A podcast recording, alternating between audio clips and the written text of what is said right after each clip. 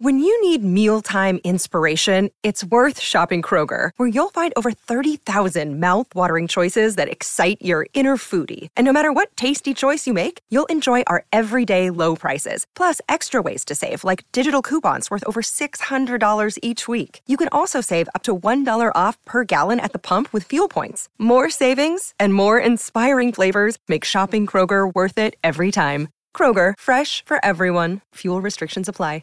Another day is here, and you're ready for it. What to wear? Check. Breakfast, lunch, and dinner? Check.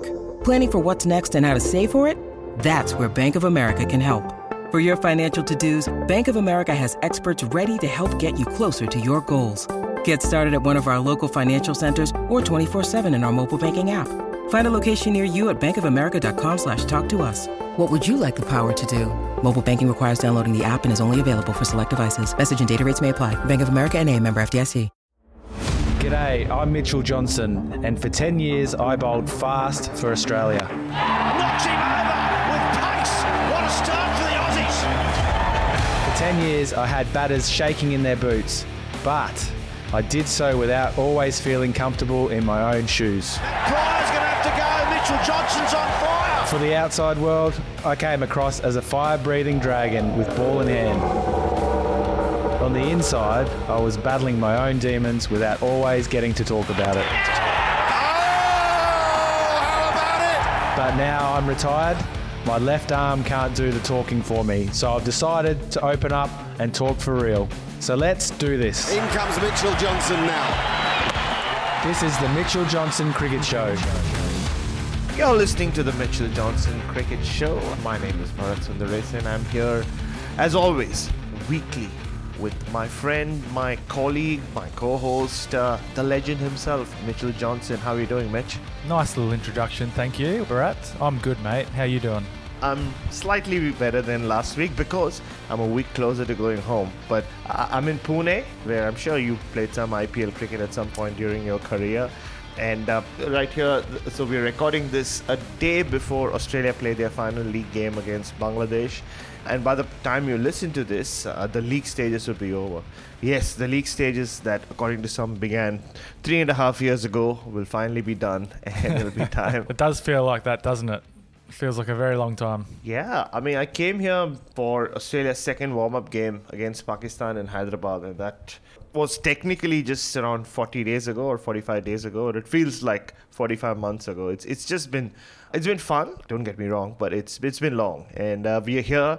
Australia are all set to face South Africa in the semi final. It, it should be in Calcutta unless something extraordinary happens over the weekend with Pakistan England. It it can't. It, you don't think so? I mean, you don't think Pakistan's going to win by 260 runs? If not, it looks set in stone almost that Australia and South Africa will play in Calcutta.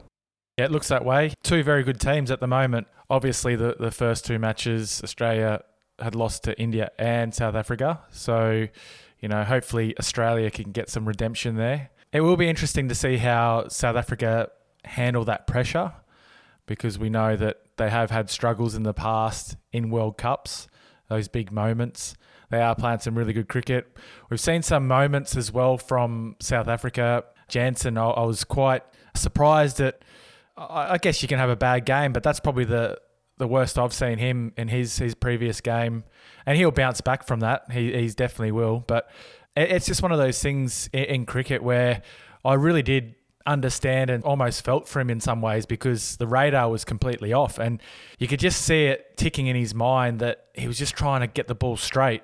He was really trying to get it on the money and it just wasn't happening for him. And you're fighting it on the inside, and yet you're on the big stage, and you you feel like you're letting the team down. But he's going to bounce back from it. It's a learning experience. But hopefully, he's not too good for for us when it comes to the semi-finals. But uh, yeah, look, I think from the Australians' point of view, they look like they're peaking at the right time. I guess the only concern I have is is there enough players standing up at the right time?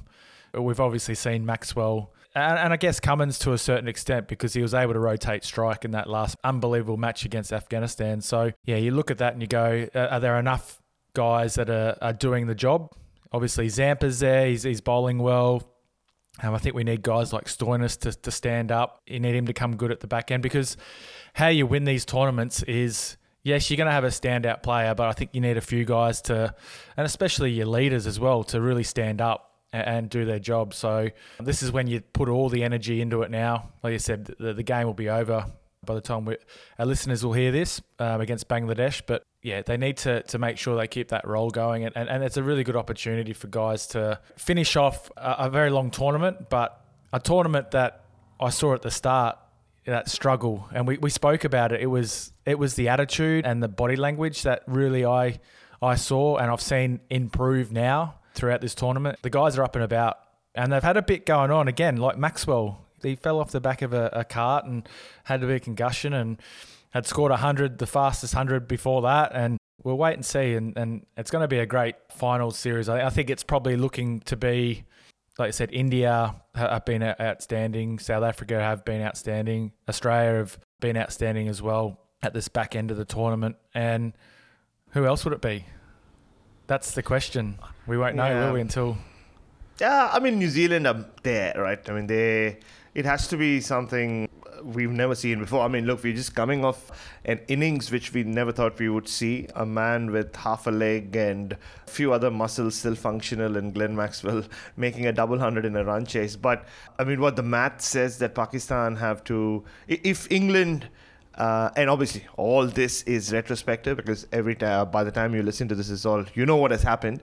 But uh, you know, England, if they bat first, it's all over. If the moment they choose to bat, if they win the toss, uh, Pakistan are out of the tournament. But if Pakistan uh, somehow bat first after winning the toss, I mean, it would be quite something if England win the toss and just say we are batting and it's all over. uh, I, I hope that doesn't happen because Pakistan's only chance is if they make 400 and then bowl out England for 112. And I was reading a stat somewhere that they've never made 400 in ODI cricket, and England have never conceded 400 runs in an ODI game. So, it, yeah, I mean, you're talking something out of the ordinary. And if that were to happen, then uh, obviously Australia and South Africa, that game shifts to Mumbai, and it's obviously India, Pakistan, and Calcutta. But at the moment, it looks pretty obvious that India and New Zealand will face each other in Mumbai, which, Mitch, uh, even going back to the last game, I'm sure we will talk a lot about Maxwell and that innings. Under lights, it's not easy to bat. Even the Afghanistan medium fast bowlers were getting the ball to hoop around. And that's the only window I can see for any team to beat India in this tournament, or especially if it is New Zealand, it will be, is if they get 320 on the board and Boult just goes wild with the new ball. Yeah, I think you're right. Uh, you're spot on with, with that call, and you're you've been there and you've you've seen the conditions and you understand it, which is which is great. It's helping me a lot. I think New Zealand will be a little bit disappointed. Yes, they've you know managed to look like they've scraped through. So you know at the start of the tournament, we're probably thinking that they're going to be up there with at the top with India, and then they've lost a few games that you sort of you wonder are they going to get through and. But they've got a great one day team. They are always fairly consistent, but they'll fight hard. It's like you said, that if they can bowl really well in that night period, if they get that opportunity, that's probably their best chance. And they've got a good bowling attack, uh, and they've got great fielders as well. They they are one of the best teams in the field. They chase down balls, um, they go in pairs, they cut a lot of boundaries off their excellent fielding. So. You know, they'll be coming out and playing as, as hard as possible, and it's going to be difficult in front of a, a home crowd again. But look, I think they'll be disappointed with where they're at at the moment obviously they have to put that behind them. Their campaign so far, they they look at it as a positive and go, you know what? Okay, we've we've got through. Yes, we've got to play India, um, who are playing exceptional cricket. You know, we, we've got to back ourselves and back what we do, and and go back to. I guess getting that feeling again of, of winning and and winning well and doing it in their way. You spoke about the home crowd, and the last game, Australia Afghanistan, was at the Wankhede, uh, my former erstwhile home ground, uh, if I could call it that. And it was your home ground uh, for a few years when you played for Mumbai Indians. If we spoke about It felt like the it felt like the Gabba sometimes when we played there. It was it was actually a very it's a it's a very good place to play, and the crowd get right behind it, and the, and the pitch can be like quite fast, but it does vary as well. It can be a little bit slow and uh, a little bit dusty as well. So it's it, an interesting type of pitch, but yeah, a little bit of a home ground for me. yeah, Sorry to cut you off there, mate. No, no, no, that's all right. No, that's what you need to do. This this is the Mitchell Johnson show. But like as Mitchell Johnson, it's also a ground where you know the way the stadium is, the sound just stays inside the stadium, doesn't it? And you've you Yeah. know what it's like to have or 30,000 people like cheering for you as a Mumbai Indians player. So can, can you just talk about what it's like to be there with people on your side? When I was playing, think it was my last IPL season, I wasn't with Mumbai. And I remember walking out of the Trident Hotel. I was in the elevator and I had my best mate on the phone uh, on FaceTime. And I said, Look, we're about to go to the ground. So I think I must have been playing for Kolkata. I said, You won't believe this. I'm going to show you. Once we get out of the lifts, you just see this. And I turned the phone around as, as the lifts open and I showed him the crowd of people that were in the foyer. And he was just blown away by it. And I lifted up my hand and was like getting the crowd to go Yeah. like crazy. And they just went nuts. And he was just like absolutely blown away by that support that was there and the and the amount of people that were in the foyer. So that's every day when you're in the IPL. And then you go to the ground. So you're on the bus and, you, and you're off to the ground, and there's you know people everywhere. There's people are out. They see you because you're in a bus, right? So people are waving to you, and I guess you're getting yourself ready for for a big game. And you go to Wankhede, you know it's going to be loud there. You're right. It, the, the sound stays. It's quite piercing as well to the ears. It can give you a bit of a headache, to be oh, honest, because it's so loud. Yeah. It- it- by the end of the night, it's just it's constant. There's a constant sound there, and it is. It's that piercing. I don't know where the way they've made the stadium. It, it almost just goes straight through your body. When you're the home team, it's definitely very helpful. You do get that motivation from it, but also when it's not going your way, the crowd does go quiet and it's quite noticeable. And, and when you're the opposition team, you can pounce on that and use that to your advantage. So it does go both ways there. So it will be interesting, you know, when it comes time to see what the crowd's going to be like. Because you, you do, I mean, watching this World Cup, I've seen it in moments throughout when India have played and, and the big players get out and you can just hear it in through the TV that it's so quiet because Rohit got out second ball. Was that at Wankhede? yeah. Um, and the and the crowd was stunned. So yeah, it's a pretty amazing ground to play at. It's a it's one of those ones I generally enjoyed playing at. Like I said, that sometimes there was pitches that you played on that were quite fast and felt like you're, almost like you're back at the Gabba or, or the WACA. It had pace and bounce, swing. I've done okay at that ground, but then there's other times where it's been a pretty docile wicket and you can get a bit of spin um, and it has a little bit of dust on it. So yeah, it'll be interesting to see what type of pitches is rolled out. I think the way India are playing at the moment, it's not really going to probably matter to them. I guess for them now, it's it's playing each game at a, at a time and not going thinking too far ahead. And this is when the pressure does come on. When it is fine, it's knockout. Like it's that's you know that's when the pressure comes in, and we'll see how the big teams handle it. Yeah, a lot to look forward to. Uh, and uh, yeah, you spoke about the crowd at the Wankhede and how they can sway from really backing you to then suddenly turning their, their back on you. I mean, there's ironically been only one ground in all of India where even the great Sachin Tendulkar was booed. That was on his home ground, 2006, when he went through a bit of a lean patch. So that can happen as well. And that's exactly what happened uh, a few nights ago, Mitch, when uh, Australia and Afghanistan played. Because when Australia were 7 for 91, at that point, or till that point, most of the crowd was cheering for Afghanistan. Like you know, the great underdog story. Rashid Khan was this was the darling of the crowd. There were a, a bunch of Afghan fans as well revving everyone up. But then Glenn Maxwell happened, and you could see like the whole crowd just shifted. Like the more he cramped, the more the crowd started backing him. And obviously, he's a, he's a big IPL sensation as well. He played for Mumbai many, many years ago. And it's quite surreal being there uh, to witness that. Uh, just Glenn Maxwell. After the innings, I walked up to him and I said, You effing freak. You're just a freak. Well, I'm going to say I was probably many Australians. I turned it on. I was actually up north in the mine sites doing my speaking gig, and I'd finished one of my speaking gigs and I flicked it on to see what was going on. And Glenn had, Maxi had just got in, and I thought, oh, this is not good. And I, I, I never give up on, on a guy like Maxi because obviously we've seen throughout this tournament what he's been capable of. Um, he's he's actually bowled Yeah. well. He's, he's fielded really well. We, we can't forget about that. But the way he's batted, he got that hundred, and then even the next game, I think he scored a, a, a pretty quick thirty or uh, thirty odd. So yeah, you can never never write him off. And, and in that situation, I was just like, you know what? It's it's obviously the spinners have done pretty well there. Australia haven't batted well. Hag Cummins was still in. Put a bit of faith, I guess, in him, but I switched it off. I, honestly, I, I, turned it off. So I was one of those Australians that didn't watch it. I, I do know a, a, few people that did watch it, stay up and watch it, and you know, it's one of those moments in sporting history that they'll never forget. I did see the highlights, but like you say it, they were all highlights anyway. Uh, the way that he played the game, but that's Maxi to a T. It's one of those things that he plays the way he plays, and he's spoken about this on so many occasions where he's going to get out to sometimes dumb shots. He did it early on in the tournament where he came out first ball. He was he was asked to come out and play. I think that was against India. Uh, uh, the Pakistan India. game um, uh, in Bangalore. The Pakistan yeah. game, yeah. And he, I think he was, you know, probably asked to go for it, but he's gone first ball and he's been caught. So that's always been the way that Maxi's played. Some people look at that and go, well, that's just it shouldn't happen that way. It's an you know you shouldn't make that as an excuse, the Maxi you know type of thing. But that's just him. And when it comes off, you look at what he produces, and he's probably in the prime of his career. To be honest, he's 35. He knows his game pretty well. He's come back from a major leg injury, come back from also a bit of concussion, but he just looks like he's going out there and he's having a lot of fun, back in his skills he obviously was in a fair bit of pain as well. You know, to be out in that heat, Mumbai heat, it's so sapping as well. That's one thing that as soon as you walk outside in Mumbai, you just start to sweat. It's that, I guess I compare it to North Queensland weather. It's got that humidity to it.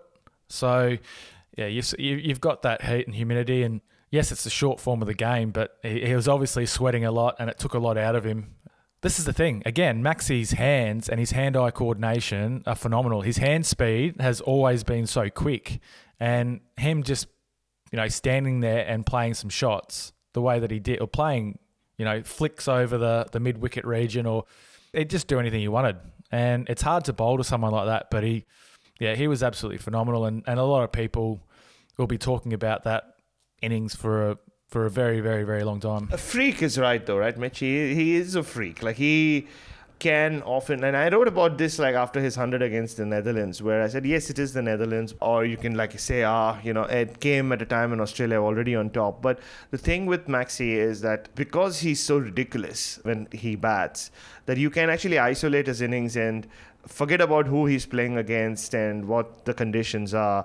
But that's what makes him so freakish. Obviously, in this context, with this innings, the context mattered as well, right? In Australia was 7 for 91. And if they lost badly, the tournament suddenly becomes wide open. The, this game against Bangladesh yeah. Yeah, yeah. Uh, has become so important. Exactly. Yeah. Well, there's two things out of that. Maxi practices this stuff all the time. But look, yeah, he has got that freakish ability in him anyway. And I think I've spoken about him. I remember playing with him early on in his career and through IPL and one day cricket. And he just wants to have the best strike rate. He honestly does. He, he wants a really high strike rate. When he finished his career, he said, oh, I want a really high. I can't even remember what it was. It was something ridiculous. It could have been like over 150 as a strike rate. And I think it is actually. He's right up there. But the other thing is, again, it's the situation as well. So this gives the Australian team motivation, it gives them confidence as well going forward because to lose that game, that takes a different mindset into the finals then. They're probably not going to be as confident. Whereas now, you know, they've got guys like Maxwell who are performing, and hopefully that brings everyone else up to the level that they need to be at. They're not going to obviously be at Maxwell's level, but it's going to hopefully bring guys like Stoinis up with him. We need to see Mitch Marsh produce some runs again, that middle order to fire and the bowling attack. There was a little bit of feedback on the bowling, and it wasn't probably at its best. You look at the experience in that team. I think they'll be they will get up for the the finals, and you know I think we'll see their best. So if they, if, Australia bowl really well, Stark is, is at his best and, and Zampa is at his best. And know, if you look at those guys and you see the experience, and hopefully they can all get up and because they'll be tough to beat, I think, in the finals. Obviously, India that they're playing exceptional cricket, but I think the Australian team, I'm backing them to win from here. The way that they're going now. You always back an Australian team from this this point on, don't you?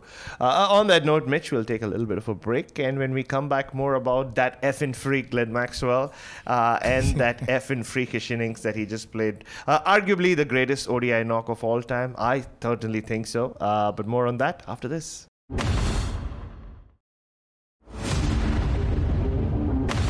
Welcome back to the Mitchell Johnson Cricket Show. We are talking about that Glenn Maxwell innings, 201 not out, the first ever double hundred in a run chase, first ever double hundred for Australia, and what a time to do it in. Australia on the ropes. One of the more extraordinary partnerships you'll ever see in cricket. Uh, 202 runs, where Pat Cummins contributed all of 12 runs. And, and, and the bizarre thing is, they'd already had a 100 run partnership earlier in the tournament where Pat Cummins contributed eight runs. So they're the new Haydos and JL, but in a very different light. Like they're the new sensational partnership for Australia, batting partnership. Uh, but they do it in their own way, where Glenn Maxwell uh, scores 98% of the runs. Yeah, the perfect pair. But that's the thing. Again, like say, Cummins played his role. He knew what he needed to do.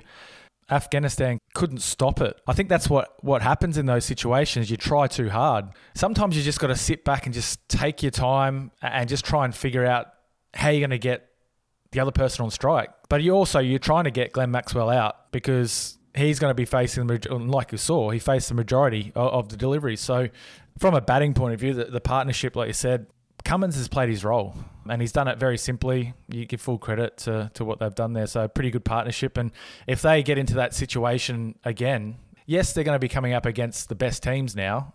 Obviously, with you know, made it through the finals, but confidence is and belief in your what you're doing um, definitely plays a huge part in this part of the, the tournament. You spoke about Maxwell and how uh, many years ago he'd spoken about wanting to finish with the highest strike rate, and that's still again, there's another freakish aspect to him, right? A lot of guys like him who play cricket the way they do, they're not so numbers oriented. I mean, or at least they don't talk about it very openly. But even after his 100 against Netherlands, I mean, Glenn spoke about how he always has an eye on that. He wants to be the fastest to something, the fastest 100, the fastest 50. And to have that kind of, uh, not just the knowledge of where you are, where you stand in terms of numbers, but to keep one eye on the scorecard and still be able to do what he does, that just makes him a bigger freak in my, uh, in my opinion. Yeah, he just thinks differently. His mind mind is different to, to others. And, and I know when I played, you speak to batsmen and they talked about, okay, let's just get to 10 yeah. first, and then let's get to the next 10. And then let's,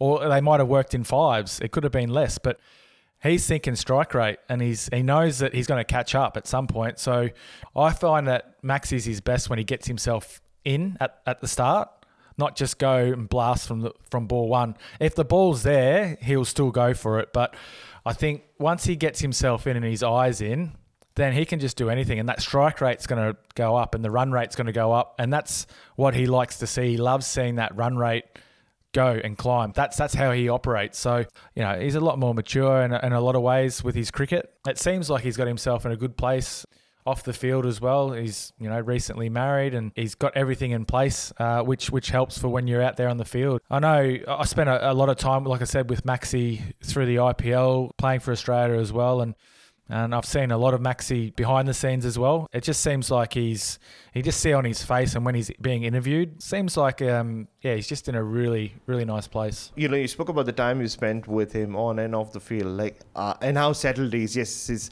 his wife and baby are here, so you know uh, they just came here a few days ago. So you can see that he's he, he's got that perspective as well to life uh, when you speak to him off the field as well.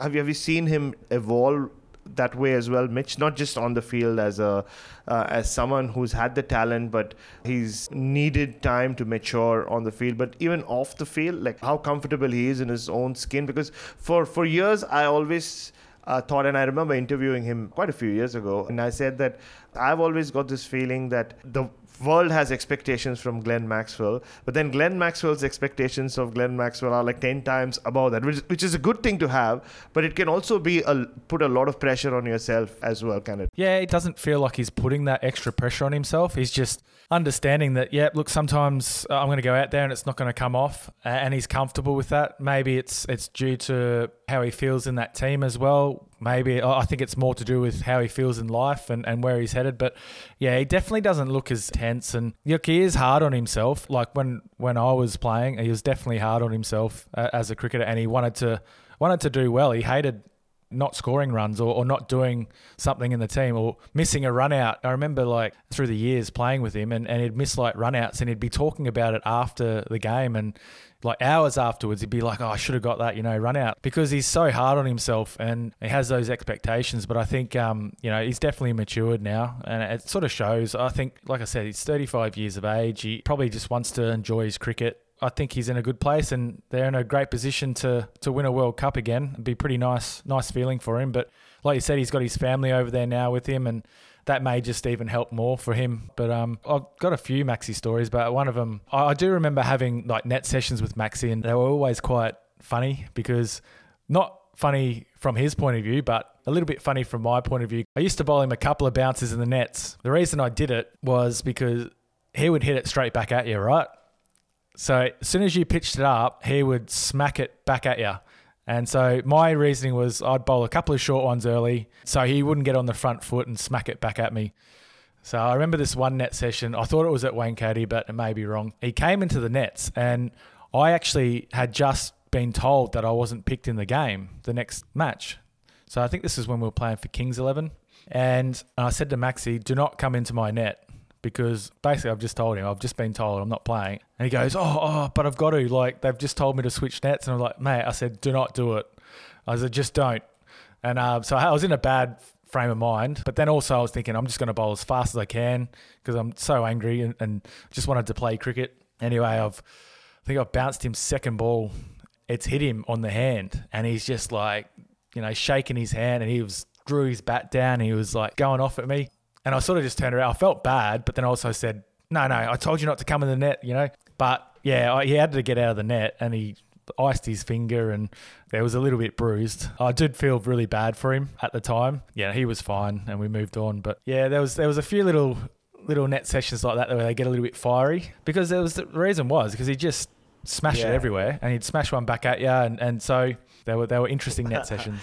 Do you remember the first time you encountered him uh, on the field, off the field? Like, has he has that Glenn Maxwell spirit? I call it all the time. Like, he's there's people who are spirited, and then there's Glenn Maxwell, right? Like when he is being Glenn Maxwell, and I'll be witness to Glenn Maxwell being himself, and it's a lot of fun. Trust me, it's it can get a little crazy, but it's a lot of fun. So, do you remember when you saw him for the first time, and was he always like that? Hey, you're testing my memory here now. I, I remember a few situations like uh because he struggled, I think, with early on with IPL stuff and, and having that bit of fame.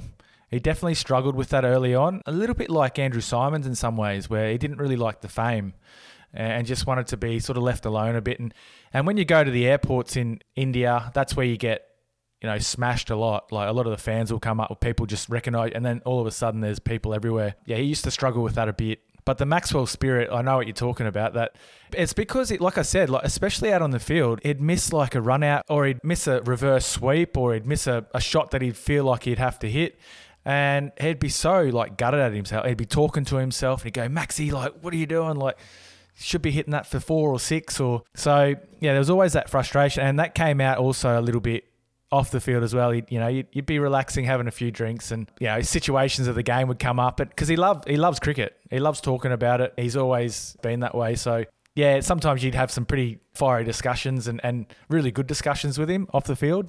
And we had some great times and great discussions as well over a few drinks. But I've always had time for Maxi. He's, he's a good man. Uh, certainly is. We will focus a little more on, on his innings. I mean, the 201 not out. Uh, but uh, is there any other innings that I'm again testing your memory here, Mitch, uh, from the past which kind of whether it's it was for Australia or in the IPL, which you saw and you know I asked Andrew McDonald this yesterday as a coach or as a teammate when someone does what Maxwell did the other night, you just have to divorce yourself from whatever role you're playing in the dressing room and just sit there as a, just as a member of the audience and go, wow, I'm just going to see what's happening here. So is, is there an innings like that that stands out over the years? I mean, there's been moments like that. Like I said, I played a few games with him throughout IPL, and I remember playing at the Kings Eleven, and there was it was actually when Sehwag was playing with as well, and Maxi actually was struggling a lot, and I remember the chat around it was. Um, I just remember that Sehwag was not happy with how Maxi was playing. And it was the way that he's going about it now. It, he was playing shots from ball one, and he just looked like he was just trying too hard. And I think that was a different day, different time for Maxi as well. But there was a lot of pressure on him, and I think he put too much pressure on himself. And then those comments didn't help. It didn't really help the team side of things. We had a really good team as well. You know, Dave Miller was down that uh, lower order. Sauce was at the top. Shaun Marsh. Uh, we had George Bailey there as well from from international point of view. But we had a lot of really good Indian players there as well. And Sehwag, it might have been his last season, but yeah, I mean, that, that sort of was a little bit disappointing because, you know, you expect your teammates to be supportive. And there was a reason why Maxi was picked and was selected in that team because of the way that he plays. And, and that sort of, I think, had a bit of an impact on him at the time. And he wasn't at his best, uh, that's for sure. But yeah, I just wanted to bring that up for some reason. I just it just popped into my mind. But there's been plenty of occasions. I honestly can't pinpoint uh, a lot of them because there's there's they've all been like moments where he, he's just come out and he's just done what he's done, and you you applaud that. And I remember the one thing I do remember was there was a lot of talk around his Test career and where you know he sort of sits with that. And I know that at one point that he was definitely really wanting to play Test cricket. I think we're over in the UAE. He played against Pakistan. He was on that tour. You could just see that he really wanted it, but he still hadn't really found his groove with the longer form, I don't think. I don't know where he sits with it now. I think maybe he's sort of moved on from it, but be interesting to see. I don't know if you've spoken to him about that at all while sort of being there, but with the way that the game is going, and, and we look at the summer over in England that's just gone by and all the talk of Bazball, you know, a Glenn Maxwell down the lower order would be very interesting and, and probably fit into a few of the teams that are playing that style of cricket these days. I think he's still keen. Last year we were in Sri Lanka and uh, it was the closest he came to uh, playing a test match, the second test match in Galle, and then Travis Head passes his fitness test and they stick with Travis Head. But I remember the night he was picked in the test squad. It was like an afterthought, uh, in the sense he wasn't in the original squad, and you wouldn't have seen a happier man. He was so so chuffed about being back in the test squad after quite a few years. You could see he was so excited. I think wife was coming over. Uh, he was so excited, and he was so gutted then to not play that test match. Rarely see Glenn Maxwell not greet you or not smile at you when you're just standing around practice sessions. But that morning of the second test, you could see he was so disappointed to not play. So I don't think, even though he's 35, I I mean I'd be surprised if the real Glenn Maxwell within him has given up on anything, uh, whether it's Test cricket or anything. Yeah. yeah. Yeah, well, that's good that he's kept it open, and, like you say, that's that's Maxi to a T. He just wants to go out there. He wants to play for his country, and he wants to do his best. And you don't blame him for being gutted. And there's been a lot of talk around Glenn Maxwell over the years, and whether he's good enough to play Test cricket. There's definitely a lot of really good signs that he can play Test cricket, but I guess he's been sort of pigeonholed in some ways, and he's he may have done that to himself as well with the style of cricket that he's played. But like anything can happen, anything can happen these days, and um, age is only a number. I think we're seeing a lot more cricketers now playing for a few more years past what you, we used to think was your use by date. Whether that's a good thing or not, but yeah, who knows what's going to happen? Maybe he will get selected in the summer. Maybe he will. Uh, maybe he will. I mean, there, there aren't any subcontinent tours coming up, so I think that is the only thing that could go against him. But I mean, we are in the subcontinent and sticking to the subcontinent, that innings. Uh, just what I spoke about a little earlier about divorcing yourself from what you're doing when Maxwell does what he did the other night. Uh, my favorite moment, and this became the intro of my piece as well, was when Pat Cummins came across the ground at the Wankhede to do the press conference. I was just walking out of the press box and we just bumped into each other before the press conference started. And his blue eyes twinkled at me, Pat Cummins, and both of us simultaneously and instantaneously just went wow like yeah. And pat cummins had the best seat in the house right? Like but even he at one point you could see he was just leaning against his bat and clapping away. Like you know he, he couldn't believe what he was seeing either. But it was that kind of night. And yeah I, and i'm sure we'll learn more about it as as the years roll by. But in my opinion, the greatest ODI knock of all time, even the great Sachin Tendulkar, who wasn't at the ground but whose statue, which looks more like Steve Smith, was looking over proceedings, and he himself said it was the greatest ODI knock ever. If he says so, I guess we all have to agree, right? Yeah, look, you have to appreciate something like that. That was it's just phenomenal, like you said. It's freakish. It may not have been like out of the textbook. Sometimes it was, but it's that's irrelevant to me to be able to do that in a in a one day uh, match in a World Cup, a situation where they needed to for someone to stand up. It looked like it was dead and buried, and to just come out and just be Glenn Maxwell, play your natural way, and it'll be one of those ones that gets rerun over and over and over again let's do some predictions. Australia, South Africa. It, it, for a lot of people, when Australia get to this stage, at least in India, trust me, people do get a little intimidated by just the aura of Australia. It doesn't even seem to matter yeah. whether it's the Pat Cummins Australia or Steve Waugh's Australia, Ricky Ponting's Australia. Australia in a big uh, semi-final and a potential final is what uh, scares a lot of Indians, even if this is the yeah. best Indian team of all time. Do you see it that way? Are we going to be talking about an India-Australia final when we record next week?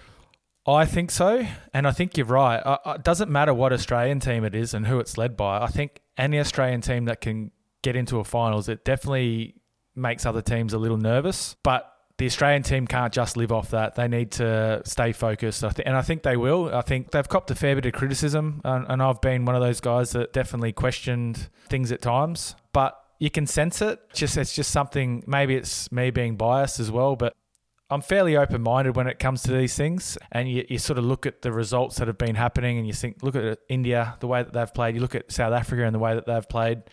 You're right. I think it's just Australia in a semi final or a final series of a World Cup is it's huge and they know how to win. It's, it's almost like it's in the blood. It's funny. I, I, I am nervous about South Africa for a few reasons. We did mention Jansen, and I think he'll be quite strong through the semi final.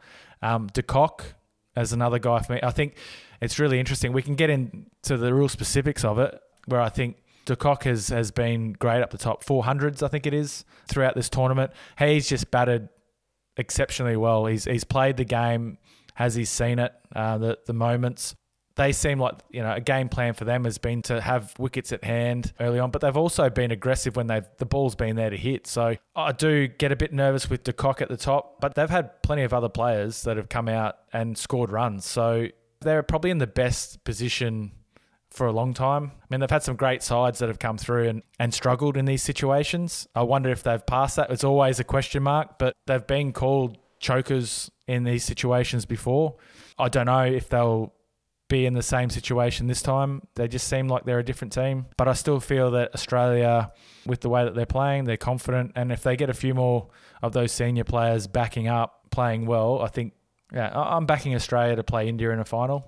I'm backing India to play Australia in the final as well. And speaking of backing up, that's what we do, Mitch. We do it better than anyone else. We back up each week and provide you, our wonderful listeners, with something new, something unique. Had to be Glenn Maxwell this week. I know we spoke about uh, wanting to speak about India's incredible bowling attack. I'm sure we can do that next week as we get into the, the final week of this 50 over World Cup, which, who knows, in some people's opinions, may have breathed some life back in this format, which a lot of people thought was dying away. But well, that's actually something we can talk about because obviously every World Cup it comes up that conversation. Uh, is one day cricket dead? And then you go, no, it's not because you've just seen a great World Cup again. My thought has changed on this, and this is what I think we can talk about, whether it's next week or the week after or somewhere down the track where one day cricket is. But I look at what's happened now with the Olympics, the T20 format has now been accepted into the Olympics. I think that could be a problem for one day cricket. Yeah, that's true. No, I mean that certainly makes it even more vulnerable than it ever was. But yeah, that that'll be a great topic for the future. But that's what, like, you know, we never will never run out of topics. And at some point in a, maybe in a couple of weeks' time, we will get back to the original concept of the show, which is your life, Mitchell Johnson. Yeah, yeah we've spoken a lot about what's been oh, happening oh, in the plenty. World Cup. Yep. Plenty to talk about. But what you guys need to do is you have plenty of work to do as well, which is to like, to subscribe, to follow us everywhere we go. Uh, social media at Mitch Johnson 398 on, That's on it, Instagram. uh, I'm not very good with my uh, socials. Uh, yes, I think you need to uh, buck up. Uh, speaking of uh, peaking at the right time, I think you need to peak on social media. I'm not the best either, but uh, I'm at BeastieBoys07 on Twitter and at Bharat.sund on Instagram, I think. We'll be back week after week. We'll be there in all your live feeds on Monday. But until next week, Mitchell Johnson, thank you to you. Thank you as always. And thank you to you guys for tuning in. Thank you, Bharat, and thanks to the listeners. And yeah, we'll see you next week.